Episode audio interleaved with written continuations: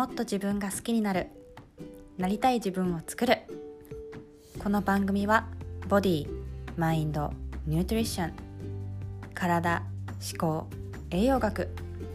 この3つのホリスティックなアプローチでなりたい自分を作る。あなたのための番組です。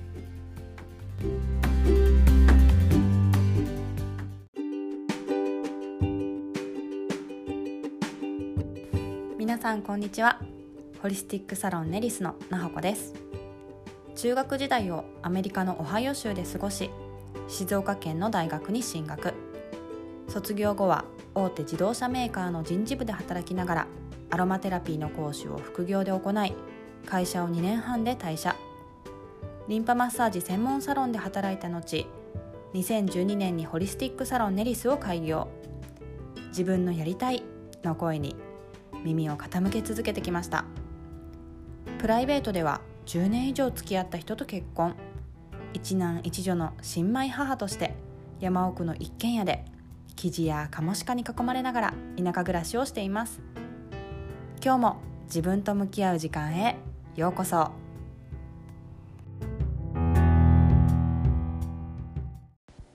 皆さんこんにちは。と私のお店では、まあ、オイルのトリートメントをしてるんですけれども、まあ、全身にこだわってるんですね。で、えー、その全身って聞くと割と皆さん悩みがいや下半身のむくみがだから下半身をやってほしいとか、まあ、肩こりとか首こりがしんどいからそっちをやってほしいっていう声があったりするんです、まあ、それも、まあ、部分でこうトリートメントしていくっていうのは、まあ、その部分がほぐれるのでいいのかなとも思うんですけれども、まあ、一つの考え方として、まあ、体は全身をこうつながってるんですね。まあ、筋膜っていう例えばこう鶏胸肉とか、まあ、お料理する方なら分かると思うんですけど鶏胸肉買ってきてこう切ってるとこう半透明の中薄い皮みたいなのがこうお肉の部分にあるの分かりますかね？あれがまあ筋膜なんですね、まあ、そんな感じで筋膜によってまあ全身つながっているので例えば肩が痛いとか首が痛いって言っても足裏をほぐすとほぐれてきたりとかして逆にこう肩ばっかり頑張ってて首ばっかり頑張ってトリートメントしても全然あれっていうようなことがあるのでやっぱりまあ全身触りたいっていうのがあってまあ、私は全身っていうのをやってるんですが、まあ、それとは別の観点です。ですね。あの最近すごく私がハマってるというか大切にしたいなって思えるような学びがあってですねやっぱりこうトリートメントにいらっしゃる方って精神的な悩みとか、まあ、まあ、精神的っていうとこうちょっと重たく感じるんですけど単純に自分は何をすればいいのかわからないとかやりたいことって何なのとかなんか自分のこう感情がわからないとかですね結構多いんですよね。まあ具体的なことで言うと「今日何食べたい?」って聞かれて「うん何でもいい」とかあとは誰かと一緒にご飯行くってなって「いいよ何々さんが選んで」じって言っちゃったりするんですねでなんで自分の食べたいものを聞かれてるのに言わないのって聞くといや言っても何々さんがそれ好きかどうか分かんないしとかあんまりこう自分の価値っていうものが見出せてない方とかも多いんですよで、まあ、そういうふうになってくると心理的なアプローチが有効かなとかって思いますよねでもそれもすごく大切なんですけど実はそこにも体からアプローチっていうのは取れるんですよね。まあ、それをすごく、まあ、最近学んで大事だなと思ってあの意識して取り入れてメニューにしてるんですが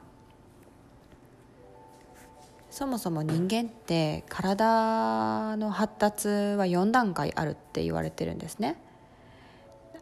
まあ、初めはこう赤ちゃんのことを想像してもらったら分かると思うんですけど、まあ、首が座って背骨をこうグーって持ち上げるようになってでその後こうハイハイとかが始まってで今度はなんかこう片手でお箸が持てるようになったりとか片足ジャンプができるようになったりとかケンケンするようになったりとかでその次が本当にピアノみたいな感じで左右別のことができるみたいなでこういう体の発達に伴って実は感情とかあのなんていうんですかね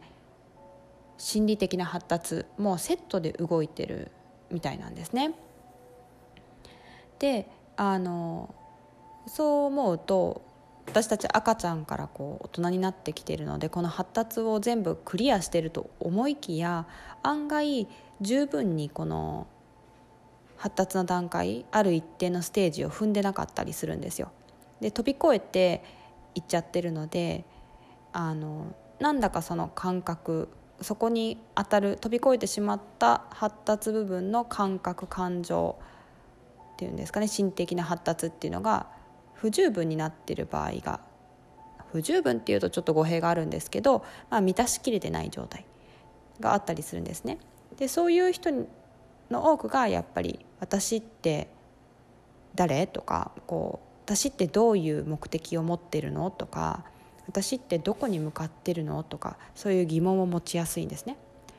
であのそういった感覚をまあ整えていくのに、まあ、運動とか体をこう使って遊んでその発達を促すっていう方法も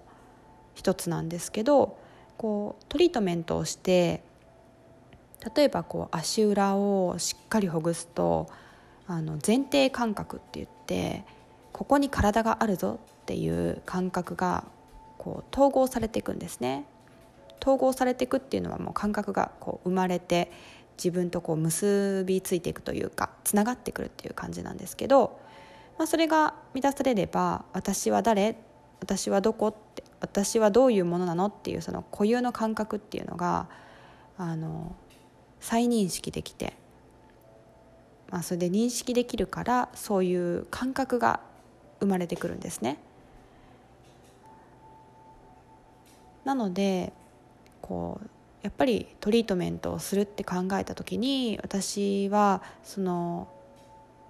お客様が持ってるその主要な悩みっていうんですかね主な悩み例えば肩こりとか首こりとか、まあ、そういった感じてる自分で感じられるものだけじゃなくて普段何気なく思ってる心理的な悩みだったりとかなんか私なんとなく生きてるけど本当は何したいんだろうなとかそういったところにまでこう体という部分からアプローチかけていけたらすごいことだなと思ってます。で実際やっぱりトリートメント終わった後っていうのはこう頭がクリアになって私こうやってきますとかなんかそういう言葉が出てくる方が多いなと見ていて思います。体と心ってやっぱり深いつながりがあって面白いなとつくづく思います。今聞いてくださってる方はどうですかね？なんか私って何したいんだろうとか思ってたりしますか？そういう時はそこをぐっと考えるのもいいんですけど案外体からのアプローチで目が開くというか突破口がこう見つかるというかすっきりすることがあるんじゃないかなと思うので是非トリートメントですね受けてみるといいと思いますよ。ありがとうございました。今回の番組いかがでしたか？あなたはもっともっと輝いていきます。もし気に入っていただけたら配信登録お友達とシェアレビューをしていただけるとモチベーションになります。もっと自分が好きになってなりたい自分を作る。そんなスピードを上げたい方はなほこのカウンセリングセッション。トリートメント手術をエピソードメモのリンクからお申し込みください。講座依頼出張トリートメント手術も受付しておりますネリスの最新情報を優先的にお届けするメルマガにもぜひご登録くださいねではまた話しましょうね。